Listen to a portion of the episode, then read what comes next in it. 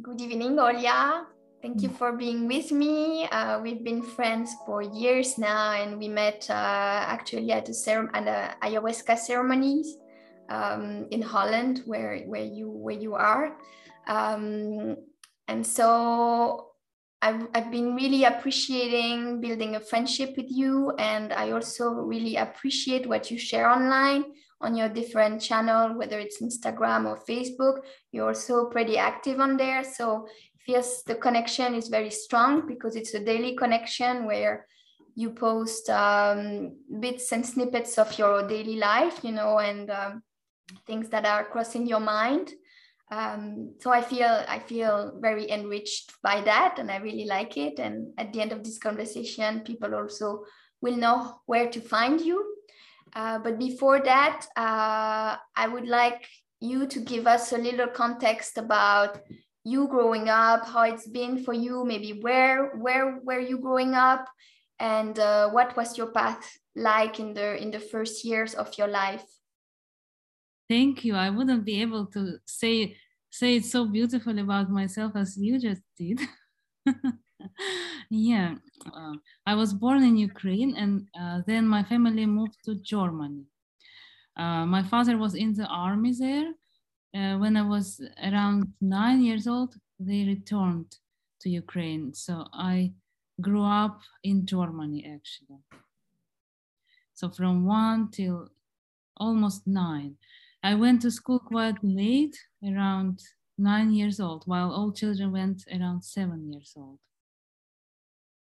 And then I uh, finished the school in Ukraine and I studied four years in university and then I moved to the Netherlands. Since then, I've been living in the Netherlands. I think it was from 2003 till now, 2021. Quite some time. Uh, yeah, I came in the Netherlands, it was 2003 and it was almost 2004.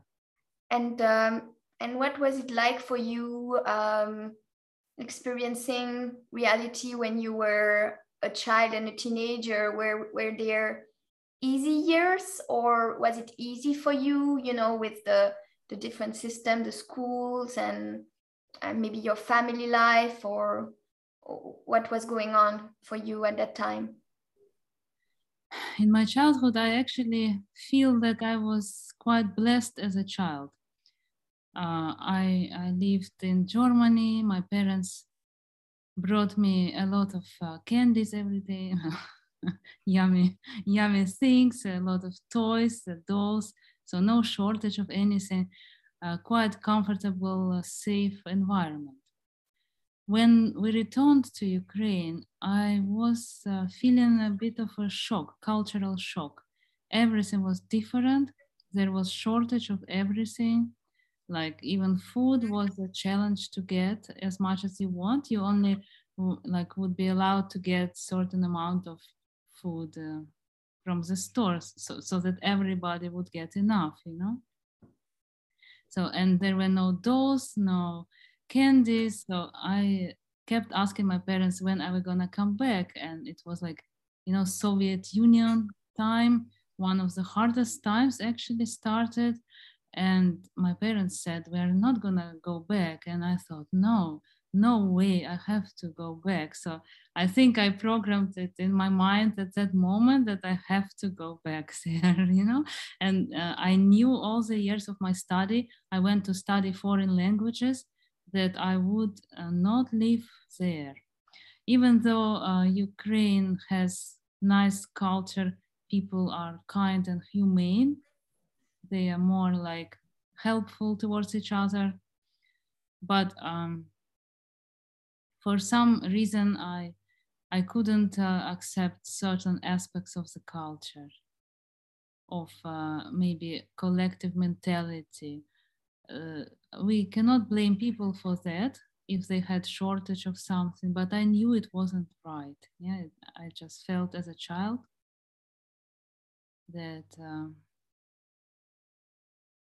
because when when people are not happy, they start behaving out of um, idea of lack towards each other and then it ruins relationships between people you know yeah, yeah, I can imagine that.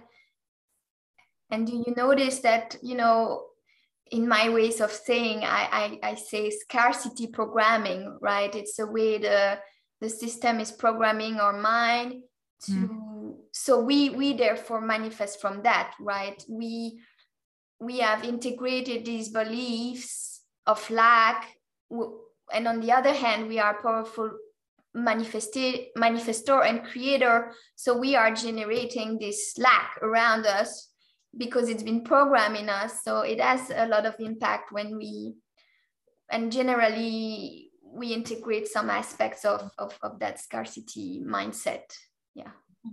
And uh, last two years i've been going to greece and it has really been healing environment for me because the culture reminds ukraine very much but people have no scarcity uh, mindset. They give you everything they've got like please just take it here. Everything we have just take it you know and i it was kind of like going home but on the other hand not really going to ukraine but very similar country uh, and then uh, seeing that people even if they have little in ukraine they also can have very little and still share it even more than the ones who have a lot uh, but like seeing uh, people in Ukraine so affected by the lack that they become bitter and jealous towards each other. If I would enter the store in Ukraine when I came back in one of the years from the Netherlands, they would tell me in the store, uh, they would like, I would say, enter and say hello happily. And they would look at me like, why are you so happy? You know, what's wrong with you? Like, and, and I didn't like that vibe at all. So it's a shame, you know, that the country where I could feel like could be my home, I actually don't feel at home, like a stranger. Also, uh, in the Netherlands, I feel like a foreigner, of course, because as soon as I meet someone, they ask, Where are you from? And they don't mean it, but it, you know, constantly gives me the feeling like, Oh, I'm not from here. and when I travel anywhere to Greece or to America, people also ask me, "Oh, where are you from?" So, uh, you know, uh, I never uh, feel like anywhere is actually my home. And you know, in a higher spiritual sense, that's uh, the whole point to realize that we are in this world, but we are not of it. So we can come here like in a hotel temporarily. We may use everything, uh, enjoy it or learn from it, but it's not ours. We will go, we will not be able to take anything with us. So wherever you go, you are a foreigner actually because your soul is not from this earth, it's from some other dimension. Yeah. So you're here a foreigner in any way. And you know, in Vedic astrology, I have Rahu in my fourth house and Rahu is a foreigner. Fourth house is house of home that creates this energy that wherever I go, I feel I'm not at home, I'm a foreigner. And it's not like I suffer from it, it's just an observation. Yeah. Oh, wow, yeah. I um I can relate because I had this feeling. I think it's also from, I mean, it's also part of the pre-program part um, and I was also very drawn to traveling, um, and I did travel a lot. And as you, I was pleasantly surprised by the cultures that I met that were very generous, uh, mm-hmm. even when they were poor. Sometimes I think about Asia or Cambodia, where they were giving me watermelons, or in every country I received some fruits at the time, whereas they were poor, which which was really nice uh, and not as depicted the horror that was depicted on, on television or so. Uh, but at the same time, it's only recently that I've that I'm kind of settling.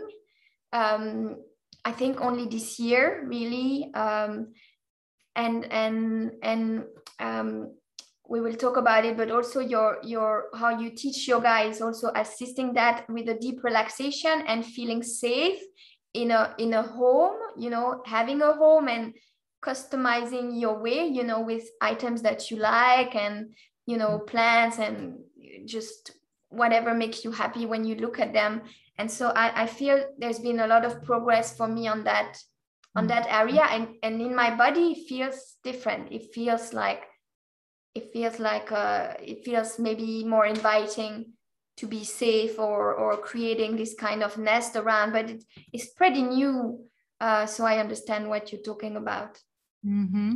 uh, yeah so the point is to be at home within our heart in our body and then you are home wherever you go you can bring your awareness into your heart into your body breathe into your heart a kind of hide there from the whole world you know? No matter what's going on around you.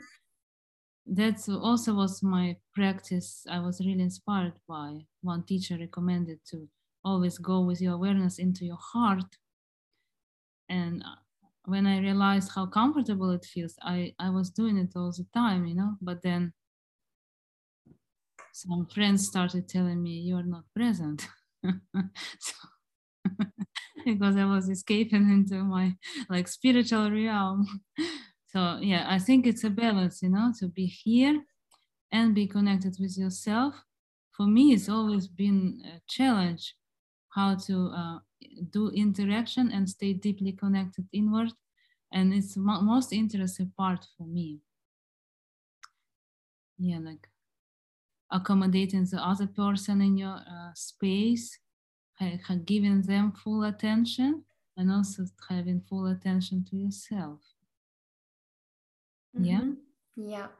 Yeah. Yeah. Yeah. I guess in the beginning, for me too, I, I was getting lost in in my desire to maybe meet other other people need or it was part of my programming but i was getting maybe out of body and mm-hmm. just uh, confused about where the other person begin where I begin, where are my needs, what are it, was just the line was not so very clear. So I think it's a practice and and maybe also that's why some body practice can also help us to be mm-hmm. more aware of, or even physically where we begin and where where the words begin also the the mm-hmm. exterior and uh, yeah mm-hmm.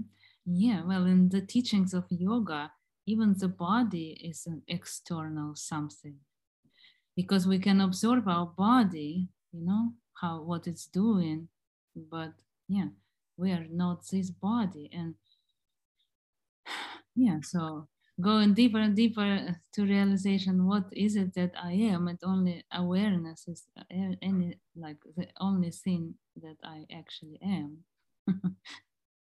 Mm-hmm and is this why you got interested in in in, in learning yoga and practicing yourself and and later teaching? Yeah i don't even know uh, why i was interested in yoga. I was uh, eating my lunch with my colleague and and she mentioned i go to yoga every sunday. I didn't know what yoga meant. I didn't even know at that point what it was but it sounded to me like I have to go, I have to join her. And I said, Oh, that sounds interesting. And she said, You want to come? Come. And I'm like, oh, I'm not sure, maybe next time. She said, No, let's go. So I came with her. In the first lesson, I realized this is it. You know, this is what I have to do. When was that in your in your journey? I was uh, almost 28 oh, okay, it was around your Saturn return. That's one of the only thing I know in astrology. And it was like, you know, Saturn return starts from 28 to 30. And um, the change usually starts a little bit earlier. It, it's like preparation for the change, for mm-hmm. something. So also planetary periods, we have different periods of our life. One planet rules our lives and next planet comes and always just before some planet comes into its power her his power you uh, feel the change has already been prepared you know? Mm-hmm. and for me also just before 28 i went to yoga class. The teacher was talking a lot about wisdom of life. It attracted me much more than physical part of it because he bought me by wisdom, you know, universal wisdom. and I, uh, was always curious for the knowledge. Uh, I was studying literature and languages uh, seven years in Lyceum and then university. From every book I had to read, I read it with a lot of stress because it was too much every day I had to read, but I still couldn't help but underlining some expressions of wisdom I liked, you know, or writing them down. And I knew, oh my God, I'm not gonna make it 200 pages more to read, but I kept writing down because I knew like tomorrow I have to return this book to the library and I cannot miss all these wisdom quotes. I was writing them down. I think that helps me a lot now with Vedic astrology, you know, realizing uh, not only like dry science of the planets, but how to connect them to wisdom of life. So it all like comes together in the end. Mm-hmm. Yeah, I I, uh, I recognize a lot how I was working and still am working to some extent. There is like a curiosity for knowledge, you know,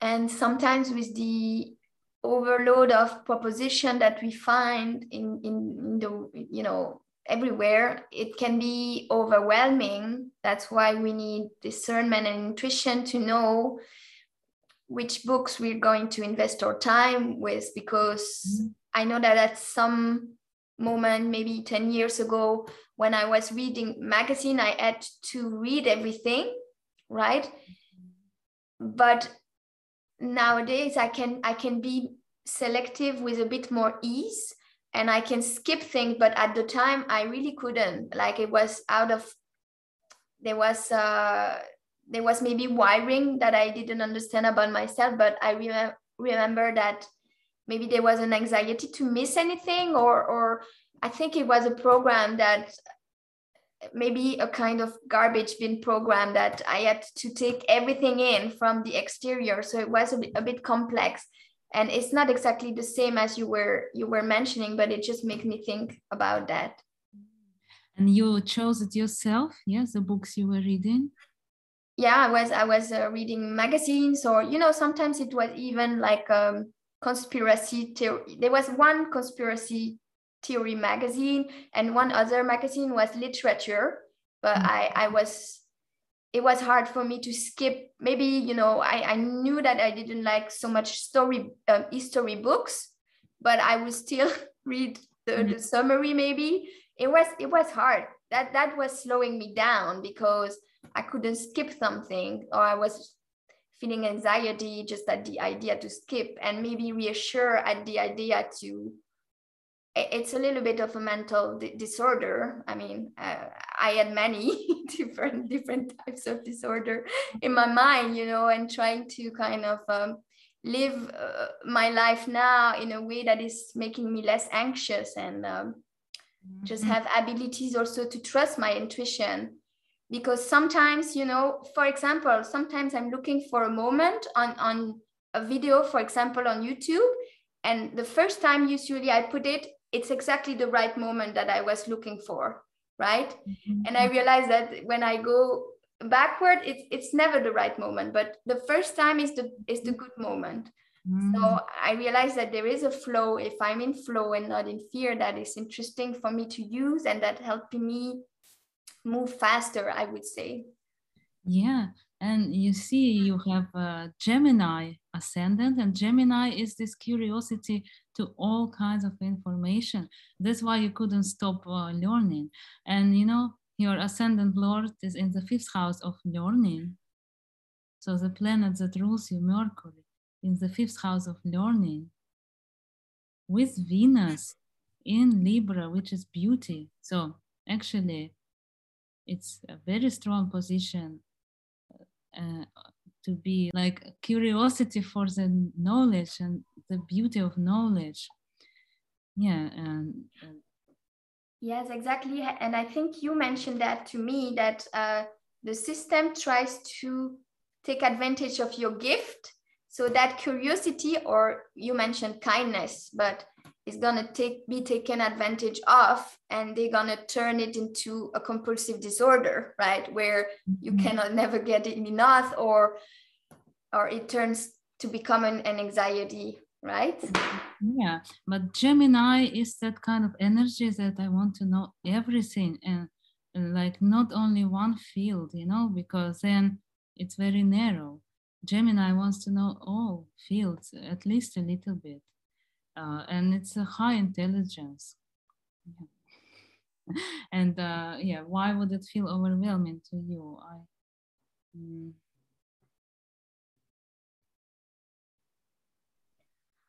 I don't see any any unhealthy uh, placement that I could see that it's a disorder. Oh, because Mercury also rules your fourth house with Moon and Ketu. And of course, Moon and Ketu in Virgo, in the fourth house of the house, the house of the mind. Moon is also the mind, and Ketu gives psychic perception. That can be overwhelming if you perceive a lot. And the moon rules your second house of what we eat, the food, what we take in.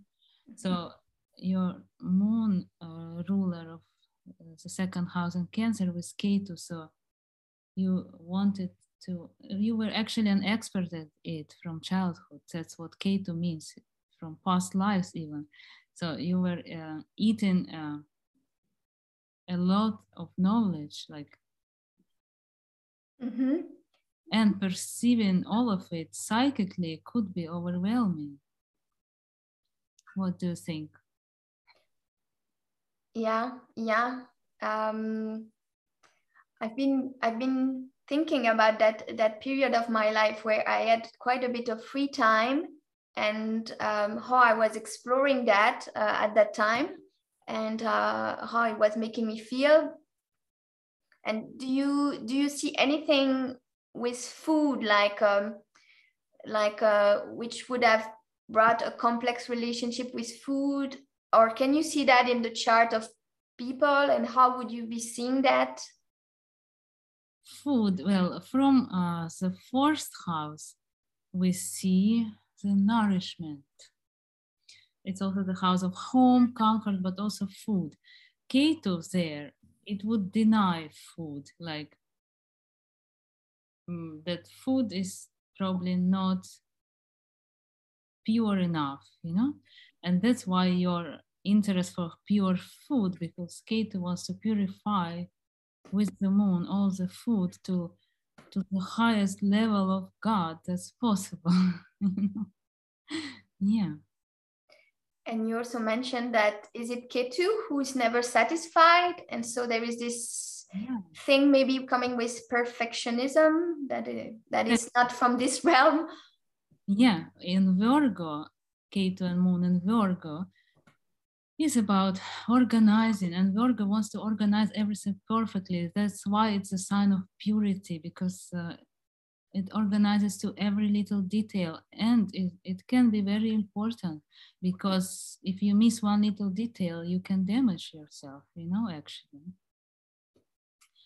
uh, but mm-hmm. uh, is what never gives satisfaction so no matter how pure you become you still feel like this is not making me happy probably yeah and maybe when you expose yourself a bit more to something dirty, you may even feel happy.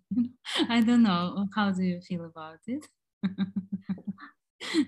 I used to have, um, I've been working on perfectionism programming, you know, the, the desire to be, to have it perfect. Because I think first I noticed that perfection can only exist in one moment and one moment later it's already not perfect or we would do it differently because we're changing and we're changing faster recently mm-hmm.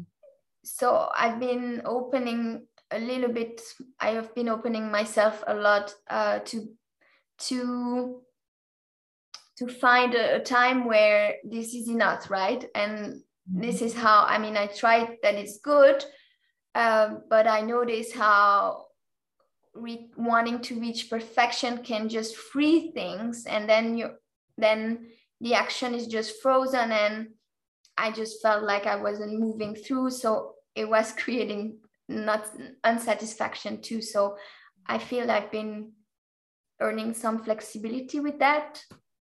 Mm-hmm. Yeah, like one astrology teacher said that you know, uh, when you are nervous about giving a perfect reading, you need to remember that it's as perfect as their karma is right now and your karma to give them what they want. Maybe you want to give them perfect reading, but their karma doesn't allow it to happen. And then you will not give them, you know? So, and that is the perfection. Exactly. uh, yeah, what is going on at this moment. But of course, intellectually I understand it, but myself, I also have this quality of perfectionism because I have a sun in Virgo, so I need everything to be really uh, like clean, clear, organized, pure. I purify everything all the time. so I imagine Moon Ketu would do it also with food. Um, and that's your uh, great talent how how to uh, purify our energy with the food we eat right mm-hmm. yeah and, and, the body so uh, yeah you can use it as your talent just with a little bit of awareness that maybe if you're not very happy from it you can loosen up a bit mm-hmm. yeah and you mentioned the need to purify and um, i mean now as i'm evolving you know i'm I've always l- felt better after cleaning or be someone who needed mm-hmm. to be mm-hmm. organized, maybe like you shared. And now I, because of what I, I'm learning also from other and, and also from, from clairvoyant psychic, it's that it's because we're also cleaning a lot of unseen energies. Um, you mm-hmm. know, like when we clean the room, when we clear a space, whether it's with essential oil or incense or, you know, any any sacred incense or palo santo or whatever sprays uh, it makes a difference. We cannot only we cannot always see it with our eyes if we're not clairvoyant but me i will feel it because i'm more clairsentient. I will feel how it feels in the space. It feels different. I will know it also uh, and I, I will vaguely see it too but it's not my stronger skill for now. So i think it's uh, you know it's important. Um, I think people underestimate the power of purifying and cleaning the space because it, it makes a, a, big difference. Then you don't have these things crawling everywhere, influencing you in your field, trying to get in, you know. yeah. And of course, the fourth house is also the house of the mind, not only food. So you also purify your own mind those times.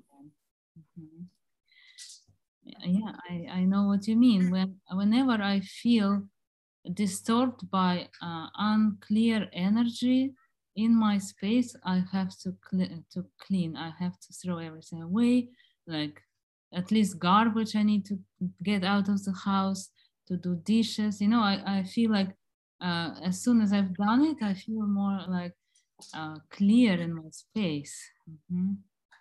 Mm-hmm. Yeah, I can relate. It makes such a big difference. Mm-hmm. Yeah. Mm-hmm. mm-hmm. Yeah. And also, of course, every item contains energy. Uh, it absorbs energy all the time and uh, it uh, keeps the energy of the past, you know? That's why uh, I think we need to be extra attentive to our items around us. Mm-hmm.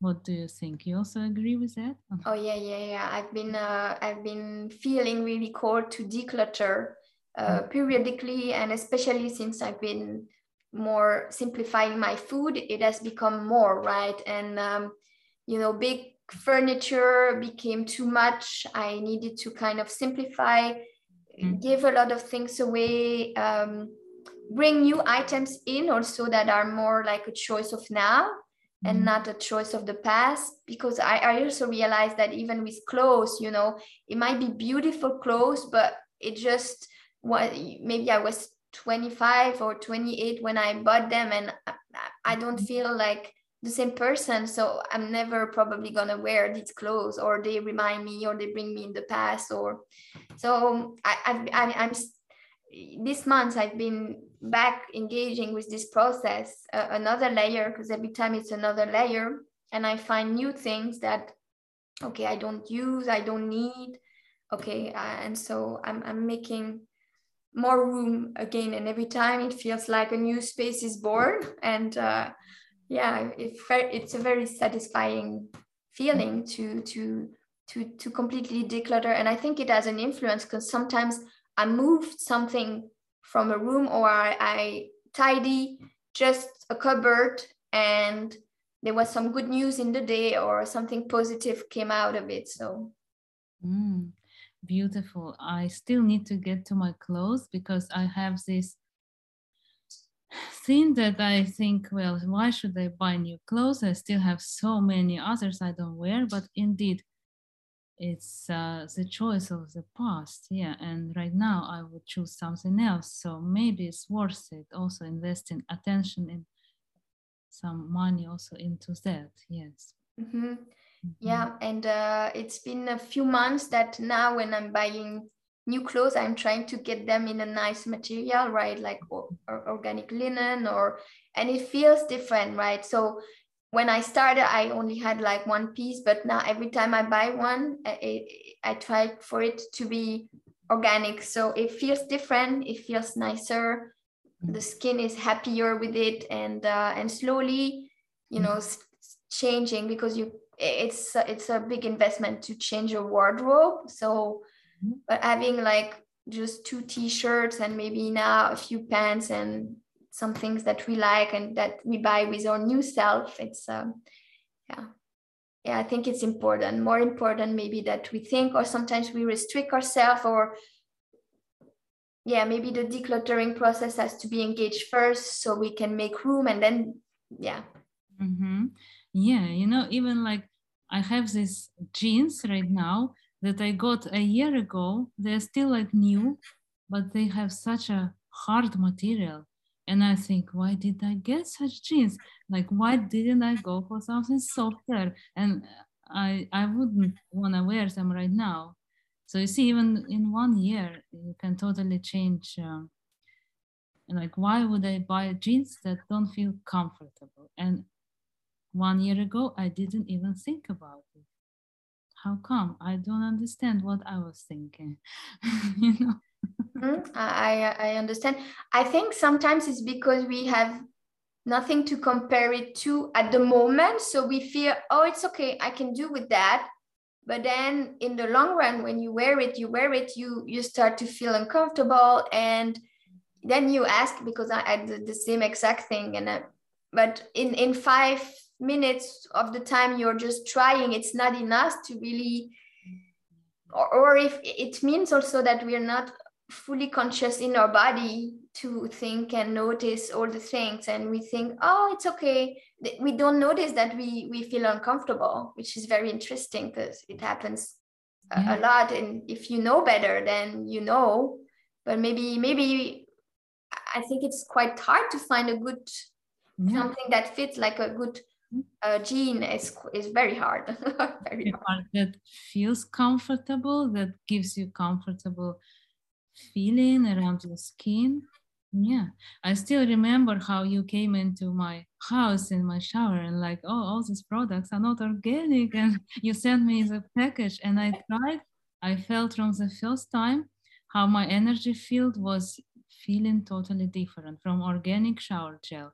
Like I never knew it because I thought, okay, it doesn't really matter organic or not organic and I never tried organic and then I tried it and now I knew wow you know my skin energy field feels totally different whole like not uh, disturbed. So uh, you are right that when we don't know better we choose what we think is the best but then we might yeah. Yeah yeah then I mean, I, I changed a lot of my products when I was liquid fasting because then you become really sensitive to smell. Actually, the smell of uh, shower gel becomes suddenly too much, right? And I noticed also that when liquid fasting, I would just use a tiny bit, just a drop was enough. You, you won't put the whole thing, right? You don't you don't need like you just go very minimalistic because everything's quite intense, right?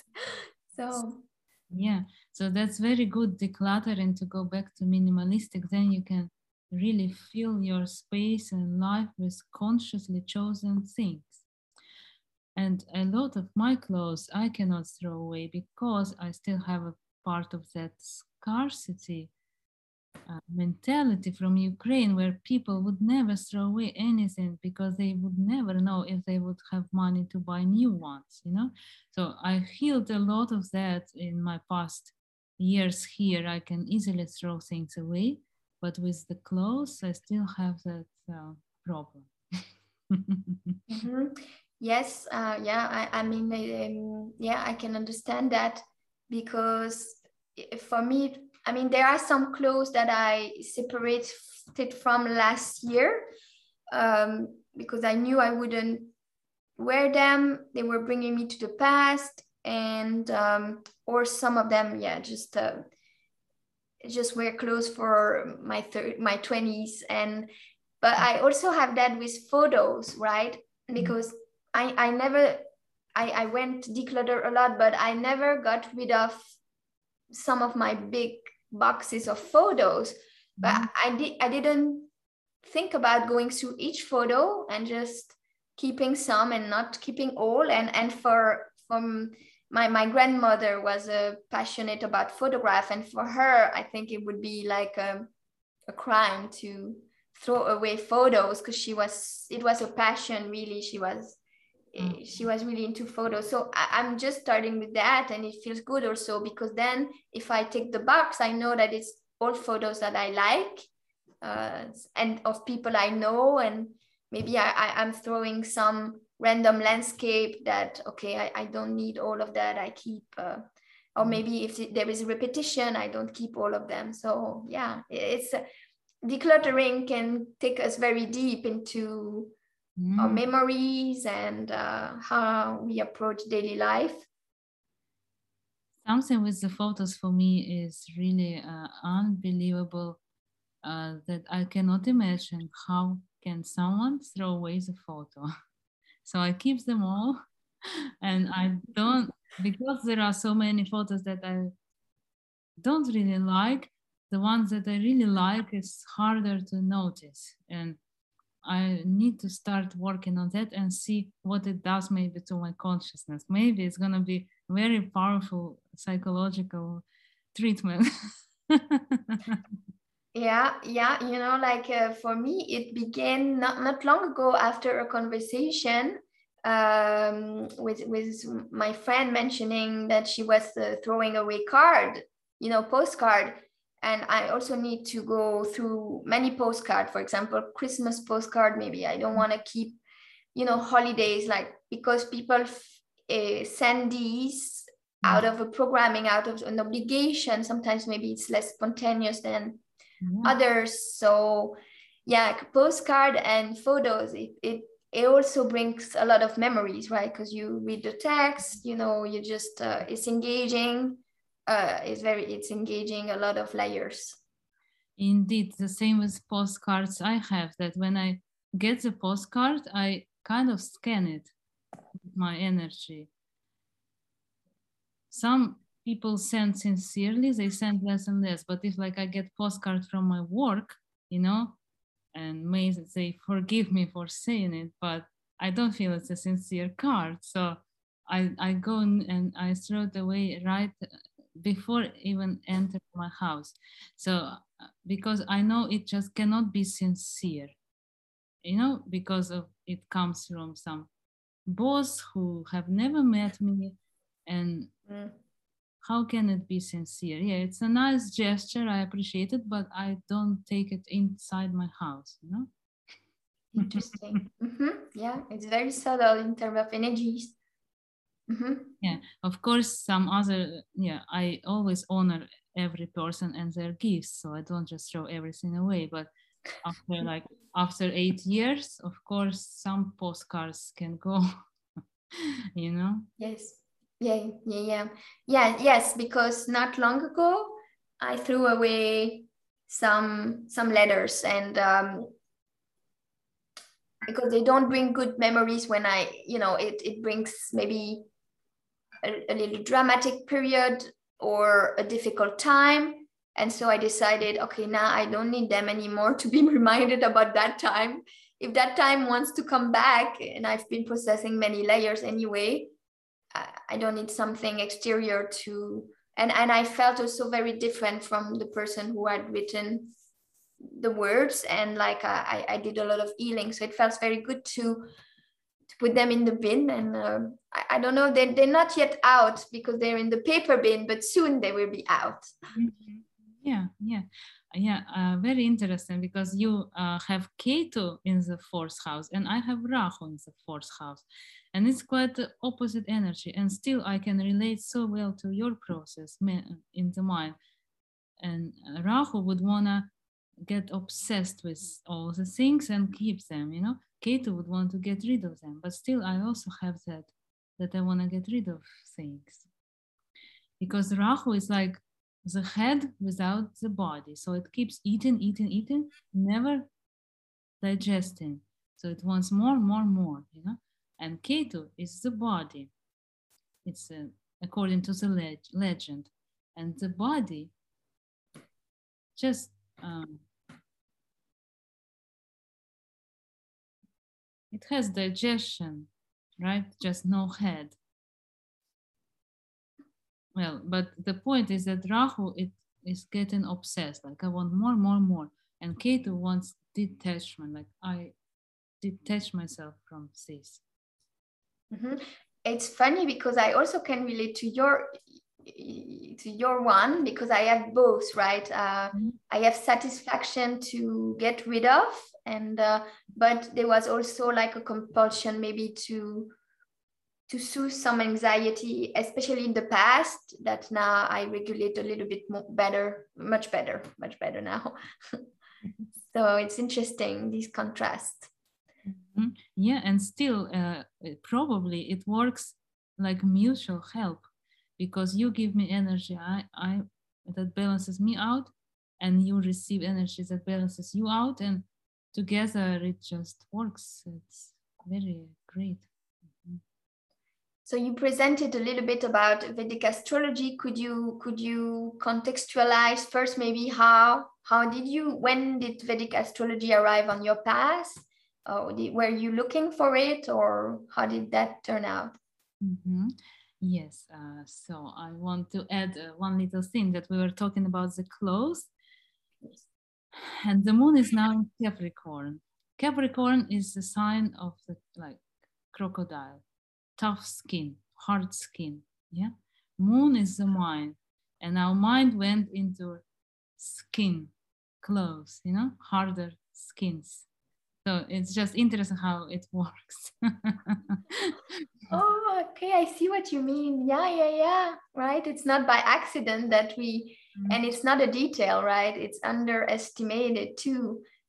Yeah. And we could trust ourselves. Uh, to talk about it, even if we didn't plan to discuss it, because that's how planets, uh, their energy, we just received those waves and we went with it, you know? Um, yeah, that's what I wanted to notice. Uh, and about Vedic astrology, I was doing a yoga teacher training in school in the Netherlands for two years. And once a Vedic astrologer from Germany came to offer the sessions.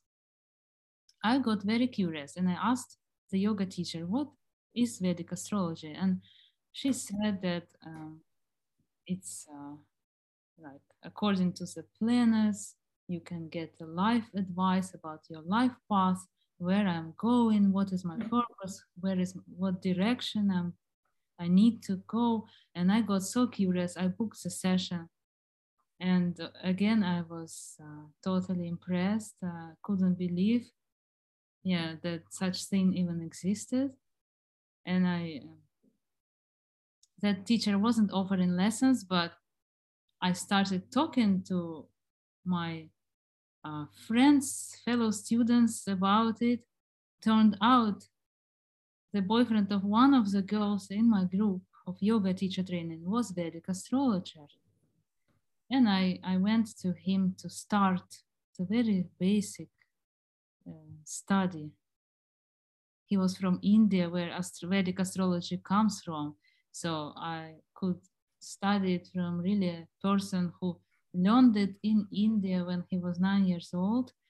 He was already older than 50 and all this time he's been into Vedic astrology. So I got a really good start. Uh, however, teachers in India are often very strict, and I, at some point, felt like he is stricter with me than necessary. No? mm-hmm. Yeah. Mm-hmm. I I took a bit of distance towards other teachers. right. Sometimes we sometimes we meet some people learn from them but then at some point we feel that the energy maybe become too entangled or are not serving us anymore and it's kind of good for us to kind of detach and keep the teachings maybe yeah yeah mm-hmm.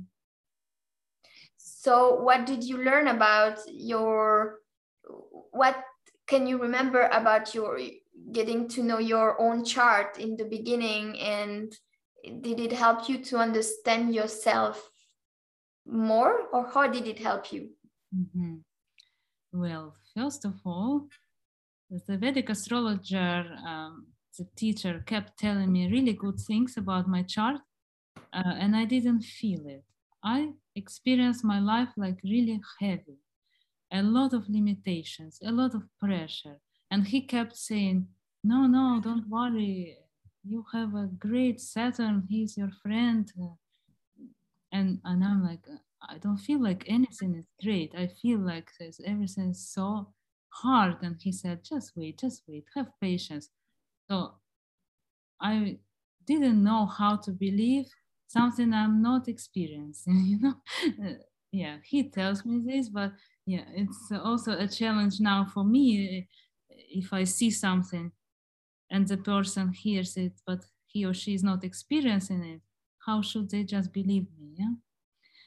Uh, that's the challenge of a Vedic astrologer and of the person who takes the reading or uh, receives the reading to be open to hear, you know, because uh, I realized if what I know right now, if someone would just tell me that when I was 16, and if I would just believe them then, because someone could have told me, but I wouldn't believe them. Yeah, it's also um, very important to believe it when we hear it, so it can help us. But how can you believe without knowing it?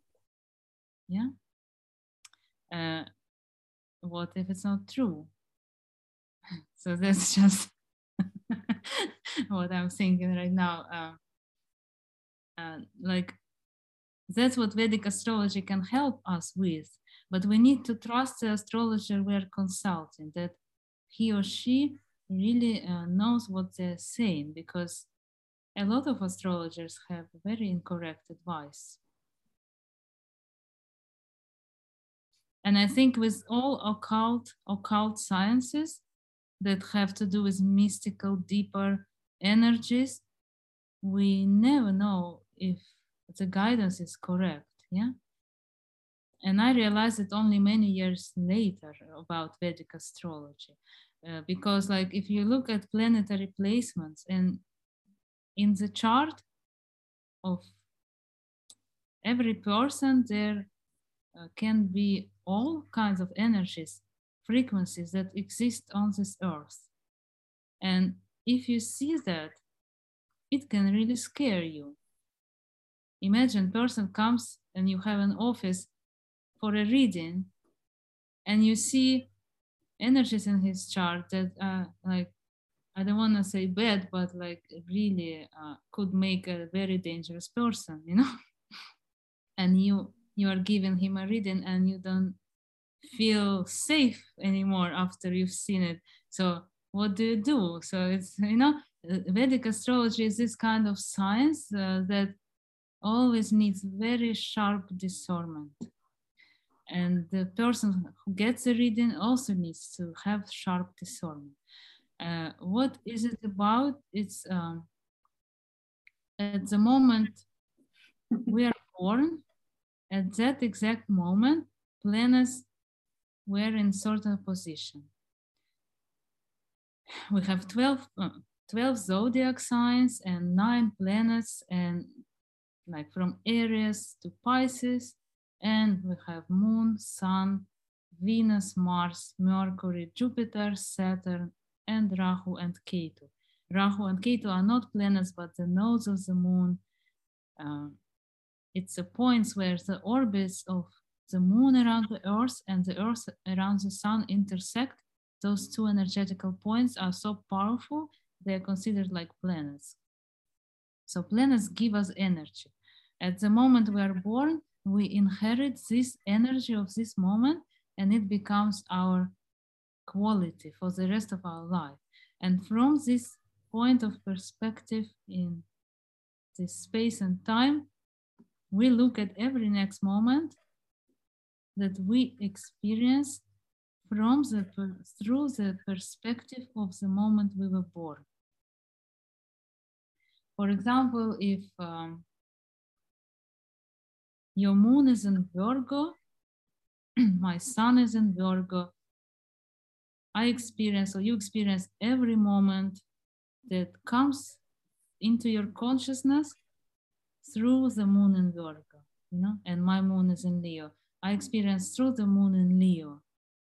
So I'm relating to everything with my moon mind in Leo. You know, I cannot relate to it through the moon in Capricorn like today, but when moon is in Capricorn, I can get a glimpse of what it's like, you know? It's just like one or two days. But imagine someone has this point of reference all their lives. And I only have two days a month, you know? So as an astrologer, you can experience everything if you are observa- you do observation every day.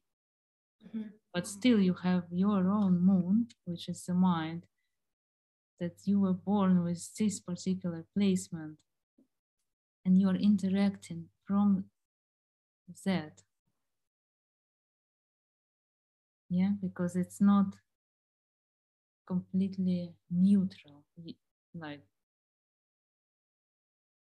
it's not uh, like complete freedom. It's a kind of conditioning like Moon and Leo. Leo is about uh, the soul in the highest sense, uh, and, and the soul's quality. It wants to be seen, it wants to be appreciated, uh, which is normal. So for me, I want to give appreciation. I want to feel appreciation through, for example, through this lens, I look at everything. You know, so I cannot really um, change it because I cannot be aware every moment of my life 100%. It's only when I practice, I can gain awareness. I can relate to certain things out more free space, not conditioned space. But as soon as we get entangled into daily life, we start relating from that conditioning. And um, so it's not always bad. Some condition brings us to something really great, like the work we can do that no one else can do. So we shouldn't change our conditioning if it's really great. Um, but if we want to be really free, Vedic astrology can help us to see what is my conditioning, you know? So you're not so blind anymore. Um, why am I reacting this way? Yeah, because my moon is in Leo. Okay, so that's why. And then I can move more towards freedom to choose to let it go or maybe use it. Yeah. Does it make sense? It does make total sense. And uh, I also can relate to, um, you know, needing some time to kind of integrate you know becoming aware of the shadow of others but also my own shadow and then um, you know it's like a potential you know but then what we're gonna do with it is gonna be different also the way we're gonna manifest it you know the potential of of, of any individual individual and you can have like um Mm-hmm, mm-hmm. You can match some frequencies of shadow, but maybe you won't act on them, or you know your ways are gonna be different. So, I, I, I in the profiling of, of of anyone, I think that it what matters is also how people do actually behave and what they choose to do, and you know, and how you feel with them, because it's gonna it's gonna tell you the rest of the information that you really need to really make your own idea about anyone out there right? How, how do you what do you how do you feel when you're in communication with them you know because we can perceive intention like hidden intention or we can also sometimes be triggered where be triggered where there is no intention to trigger but usually we can also detect it you know when it's intentional not intentional. You know it's uh, what forces are are driving. Sometimes people are not aware. I mean every one of us um, we have forces influencing us all day long. So different many different forces so yeah imagine nine planets is just what we know and we use how many other bodies out there in the cosmos that influence us maybe the whole galaxies influence us in a way we don't even know. So we never know indeed what can influence us, you know. And uh, when you get Vedic astrology reading, many people think, okay, astrologer is going to tell me this is my destiny and that's it. Yeah. But the point is to become free so you can make a choice of free. Mm-hmm you don't have to be afraid that I'm gonna hear what my destiny is and I cannot change it. No, you can gain more awareness, and then every moment you can consciously choose not being driven by unconscious forces because they become conscious. You now see, okay, like the sun in, in Virgo in the eighth house is guiding my choice. What if I choose out of different point of view, you know, and and then you are free actually. Mm-hmm. Yeah, I, I, I really I really like that because yeah, there is this idea of destiny that is pushed sometimes by also film, movies, and series even.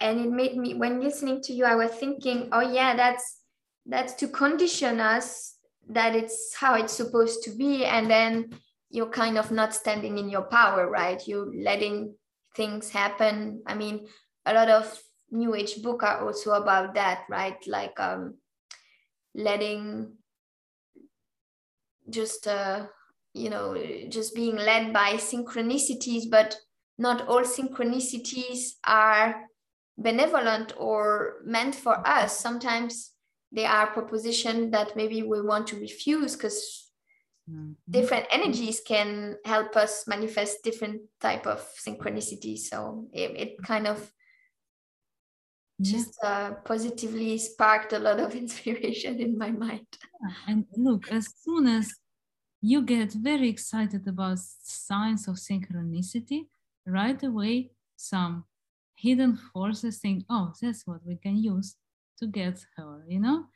Uh, and now we'll give her synchronicity sign and she will do exactly what's going to be the wrong path for her so she does get to the light too quickly. Like for example yeah it's also um, i'm not trying to convince anyone in existence of different forces but it's how i see it you know? Yeah so i uh, i think that uh, whatever we get uh, really enthusiastic about can be can get used against us. So it's just uh, about synchronicity i just realized mm-hmm. yeah yeah i have a i have a few examples in my life where later on i discovered that uh, what looked like it was so supposed or so mm-hmm. in the flow was in fact uh, kind of orchestrated in some ways by energies also that are hiding from, from the visible. So I became aware because I can feel them. Maybe I became able more to trust that I was feeling them because I always felt them, uh, but maybe there was no trust in that that sensation because it, I cannot see it with my eyes. And so much credit is given to things that we can see, 3D thing, the 3D, I think. Yeah.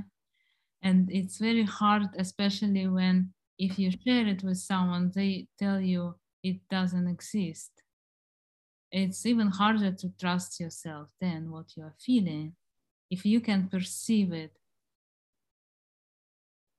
and you know, if, as soon as you don't trust what you perceive, I think you get a kind of disease, unease, disease, yeah.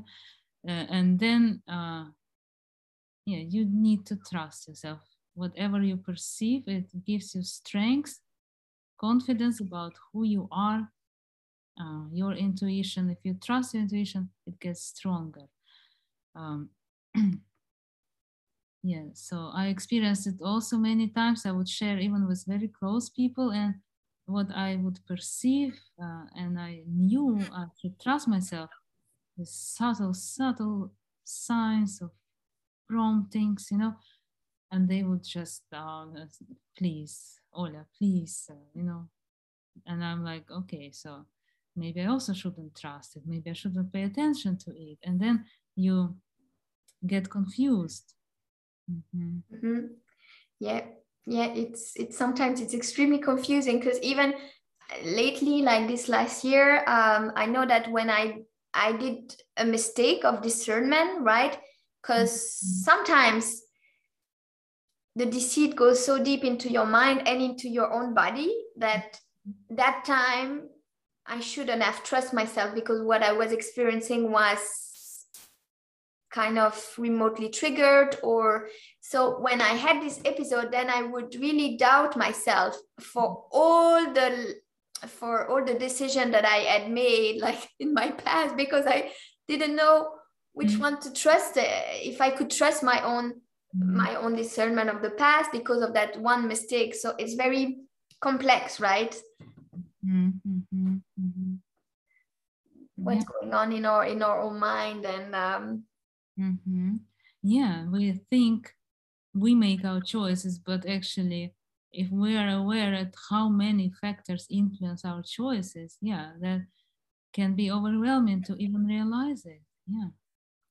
And you know, as to destiny, I think some some events are destined that we cannot escape. Probably we're gonna get that event no matter what we do no matter what we choose, it's gonna happen. Those destined events, I think they are uh, meant to bring us to where we need to, to get anyway.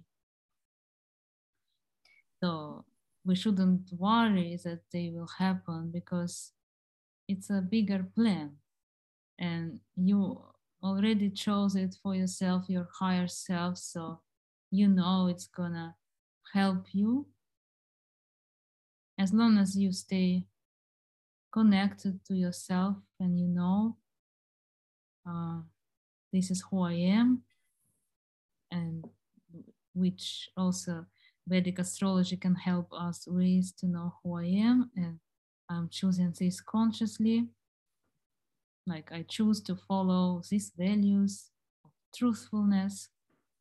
I consciously choose to be truthful to myself, to others, and you know no matter uh, which event is going to happen and when i am living making this choice every day out of my free will yeah so i am actually free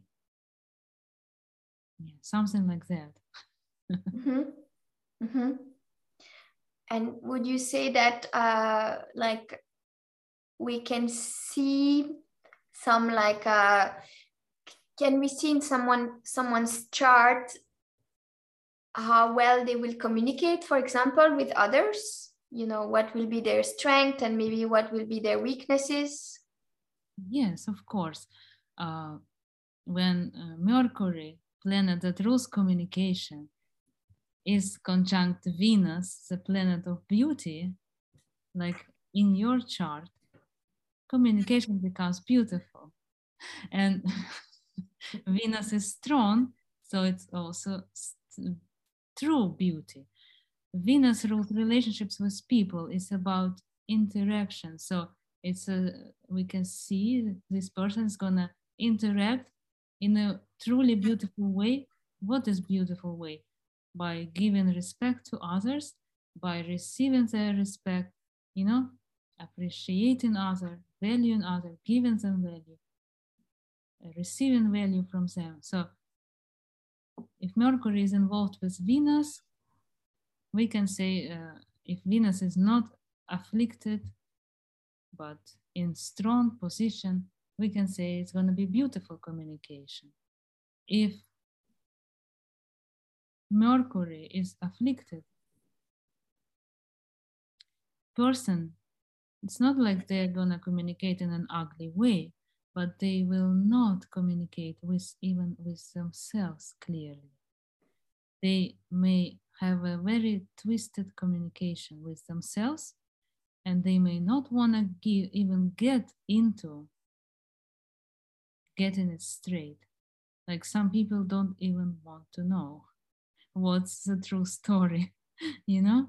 And if we are relating to other people out of place of not having our story inner story straight we're also not to communicate in a you know in a decent uh, like dignified way with them because we're gonna lie. Not intentionally but if we think this is a story running in my mind and i believe it like everybody hates me even if they're kind to me you know? This is not a correct story but if you really think that's the right story that's mercury. When it's afflicted it, he can do such thing. You're gonna talk to other person as if they're not sincere to you but they are but you already relate to them talk to them like they are doing something bad to you. And of course that's gonna create distortions. Yeah. Yeah yeah it makes a lot of sense how you worded it. Um i mean it's uh sometimes you know every every one of us we are traumatized and so we learn coping mechanism to survive but sometimes we, we many times we make wrong assumption about about others about ourselves and then we kind of keep it with us and we kind of repeat it project it um, and it does create complication in communication with others right? Because others might not be able to put their fingers exactly on what's happening but they feel it. They feel a restriction they feel that they cannot get maybe past some layers so they feel that maybe intimacy is limited and okay you cannot pass. You can feel the border right? Yeah. so and then when you become yourself become aware of this existence of these spine patterns and you kind of start to dismantle it then you feel you can go deeper with others. You know you feel like you have more space also and it feels nice but one minute before you were i wasn't aware that it's how you know I, I feel it everywhere it's it's what many call ego but it's like the protective way we have learned to survive and just our, our way of being here it's so mm-hmm. interesting to and of course some of some of it is more problematic than others you know when you have really strong distortion energy present that are undermining others i mean we all have to some extent but mm-hmm. when it's really strong then it can be hard to keep calm or to to be welcoming because it can um, it can actually plug right back into our wounding of not being recognized, not feeling loved, not feeling heard, uh, all of that. So at some point we may we may lose our, our calm, and then it's too bad because it's just a problem of communication, right? Mm-hmm. Yeah, I notice when I'm in a healthy state of mind, and someone is doing something weird, I can kind of start looking at them as a doctor, you know, okay, what do I need to give them so they become healthy again? But if I'm not in a healthy state of mind, I start taking it like I don't deserve such, treatment, you know, and then my uh, wounding of uh, not deserving something gets triggered and i start like how you know how do they think it's fair to treat me this way? And it, it just gets uh, mm-hmm. complicated. I know what you're talking about. And i think it's by design um, you know when we get triggered if we react from that place then it's too bad sometimes because you know sometimes people have a hard time to let go that it happened as an event you know. It was just um, a mistake in communication. Let's try again. We will do better this time.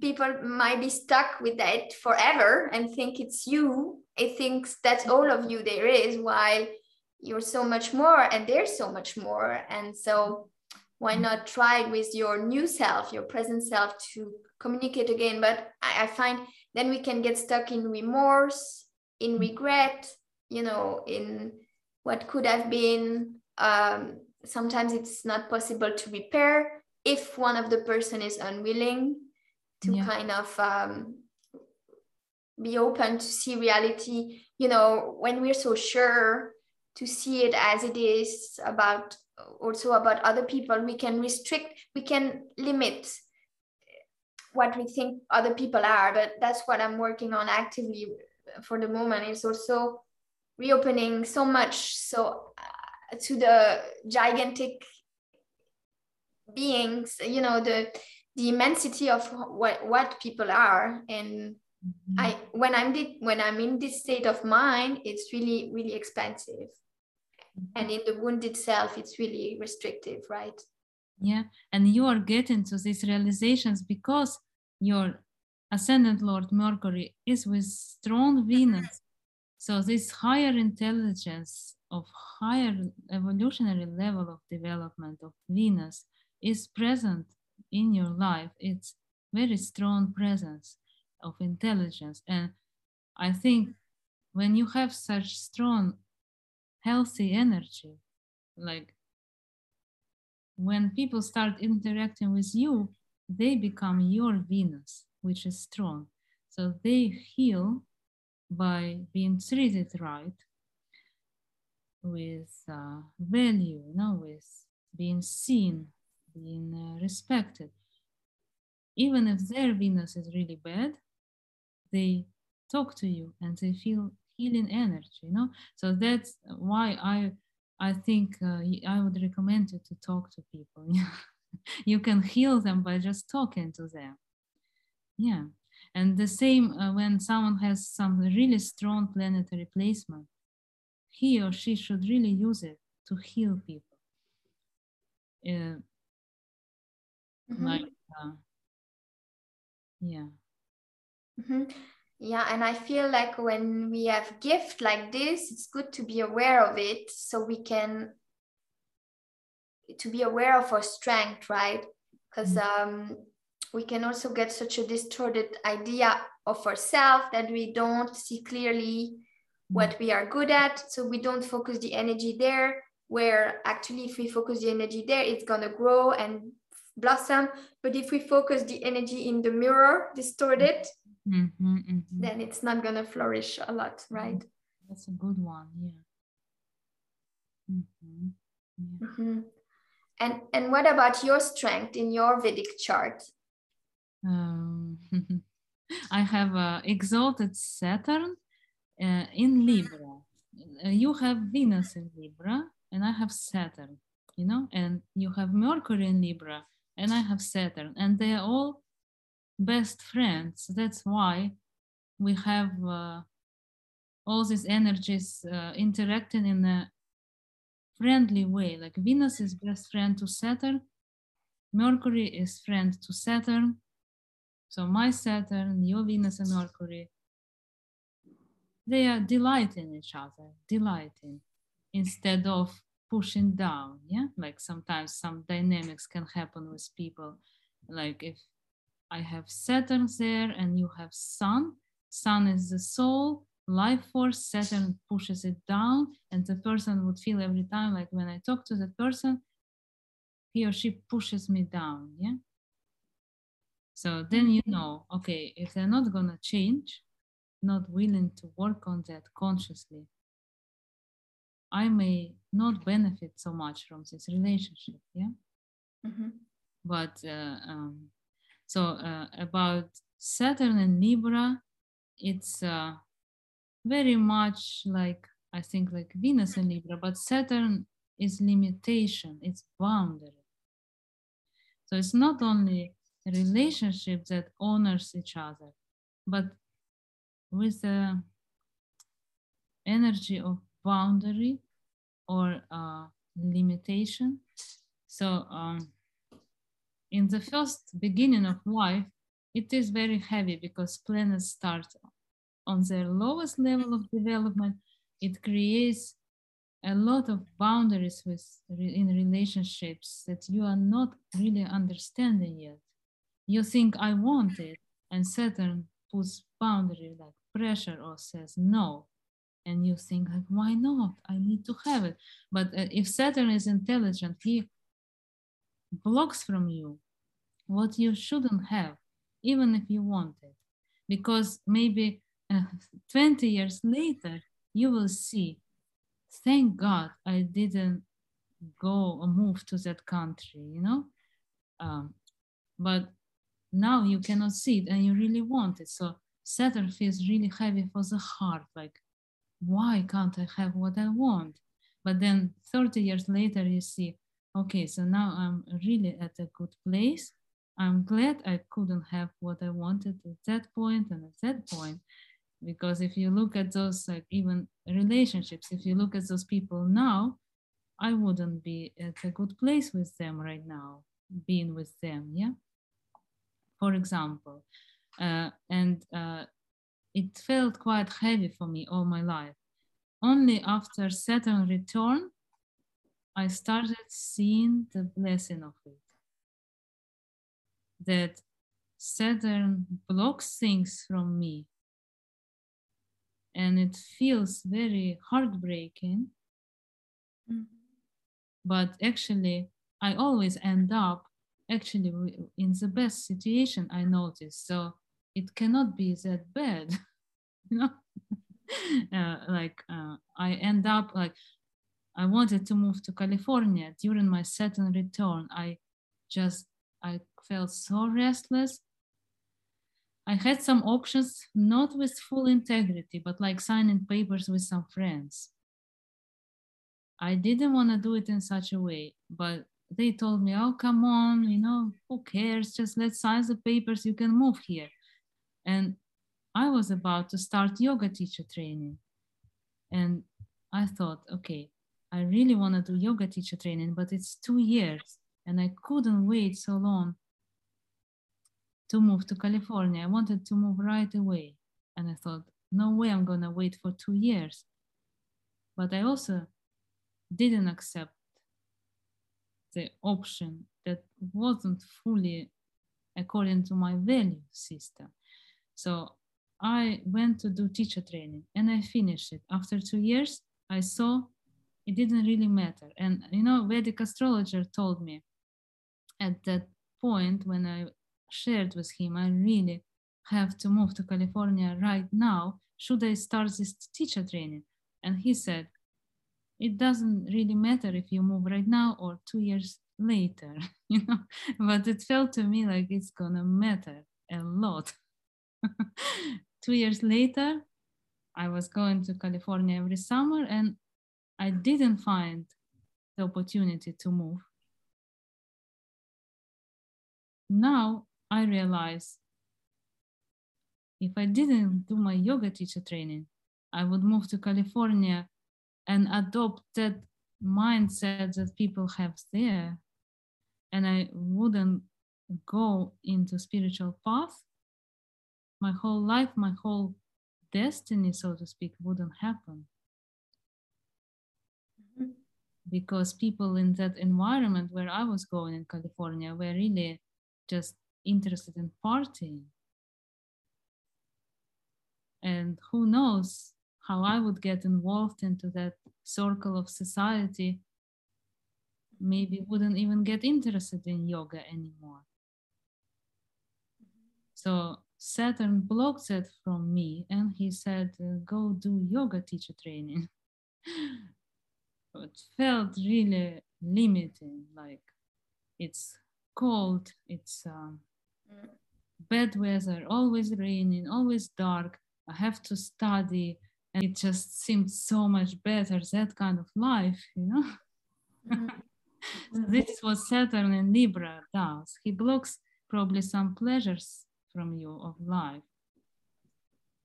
Yeah, especially for you who for who, uh, for you the sun you have a strong connection with you know the sun and i know that it's important for you the mm-hmm. weather you know maybe has a strong influence on, on you or mm-hmm. yeah but saturn decided i have to give her this spiritual knowledge now that's going to be foundation of the rest of my life. And i couldn't miss it you know. Saturn doesn't really care about if you like this lesson or not. Oh i can imagine. I think but i think looking back to whatever our life is we can depending you know we're gonna have these moments where it feels like everything was in its place and it really depends how we feel and if we are in the body if we feel dissociated or not. And then we can really it's, it's really gonna affect our perspective. You know it can go from black to white in very very quickly in one instant um, it can change fast you know because one even leading to another to another and um, yeah things are kind of mm-hmm, mm-hmm. plugging to each other. Yeah, just uh, mm-hmm. fascinating how it is. mm-hmm. And you see, Saturn is this planet that uh, um, gives you this boundary, like you are not going to California, and he keeps giving you this boundary. But then, if you can take this limitation, if you can take his boundary, then you're to be free. And exalted Saturn brings you to freedom after that. You know, so take responsibility, do this now, like work hard. It was boring routine, you know, constantly practicing the same postures two years, three years long, every day, again and again. And after that, it opens other dimensions in your consciousness, you know? And actually, uh, that is the journey that Saturn planned for me, you know, in my consciousness, not in worldly traveling, maybe, but I keep wanting that worldly things. And, and he says, Take my boundary, then you will go beyond this world. but at the moment when you are just a human being on this earth in this life, you you can suffer a lot that you're not getting what you want right now. mm-hmm. That's my uh, journey. He rules me, and only last um, last five six years I'm seeing the blessing. So would you say that it's what's happening during Saturn return? It's like a limitation that comes. Is it the same for for everyone, or was it more you reading your chart? I uh, think Saturn starts gently giving his lesson to everyone, uh, but uh, the stronger he is, the more he is gonna insist, you know. And it is a blessing, but in disguise, because at that moment that's not what we want. So if he is not insisting, you may feel much happier. Oh, okay, I can do what I want. I can choose what I want. And then you get in trouble. So it's important to listen to gentle, like Saturn giving gentle uh, kind of pressures on you. Mm-hmm. Mm-hmm. If uh, your Saturn is not strong, you know you should listen, like take it even more serious. The difficulty is that who is gonna really do it? If you say that person, take your limitations right now very serious.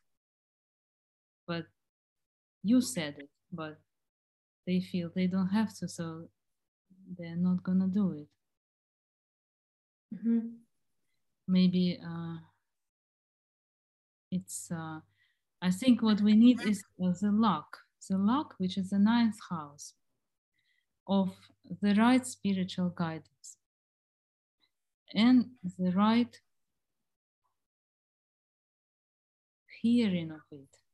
Yeah, like that's what can really help. During Saturn return, we are always put into impossible in front of impossible choice. Mm-hmm. Did you also experience that? Oh, yeah, yeah, it was brutal. It was very limiting. Like uh, it was different door coming. Like no, no, no, no, no. maybe he does put limitations on everyone then, not only when he's strong, maybe also when he's less strong or weak. Because I hear many people experience really hard time with Saturn return. I just I just couldn't believe what an impossible choice I was in front of. Mm-hmm. I couldn't make any choice for such a long time. I was going every day. It was exhausting um, yeah, I think that's uh, that's the point when Saturn says, "Now you don't have a choice," or like, mm-hmm. you know, like you were free for thirty years of your life. Now it's my time to just tell you what to do. kind of final test. Yeah, you can see it as final test. How well did you learn your lessons in your past 28 years? Let's let's see. Mm-hmm. And yeah.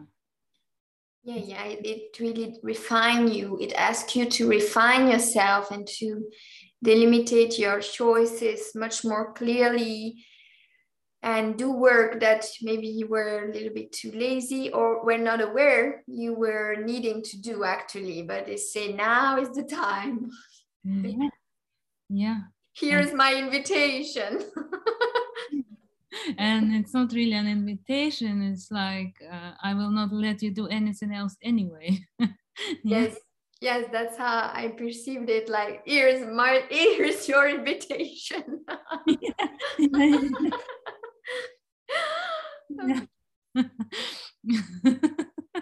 that's funny yeah it, it was uh, clear and brutal but i think it's for for a lot of people because um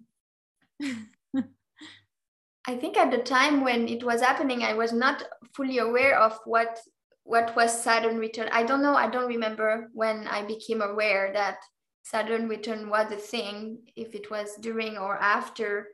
But then I became really fascinated because I think it's a very interesting time period of the life of people, and it's interesting to know what they were going through at that age. You know. Mm-hmm.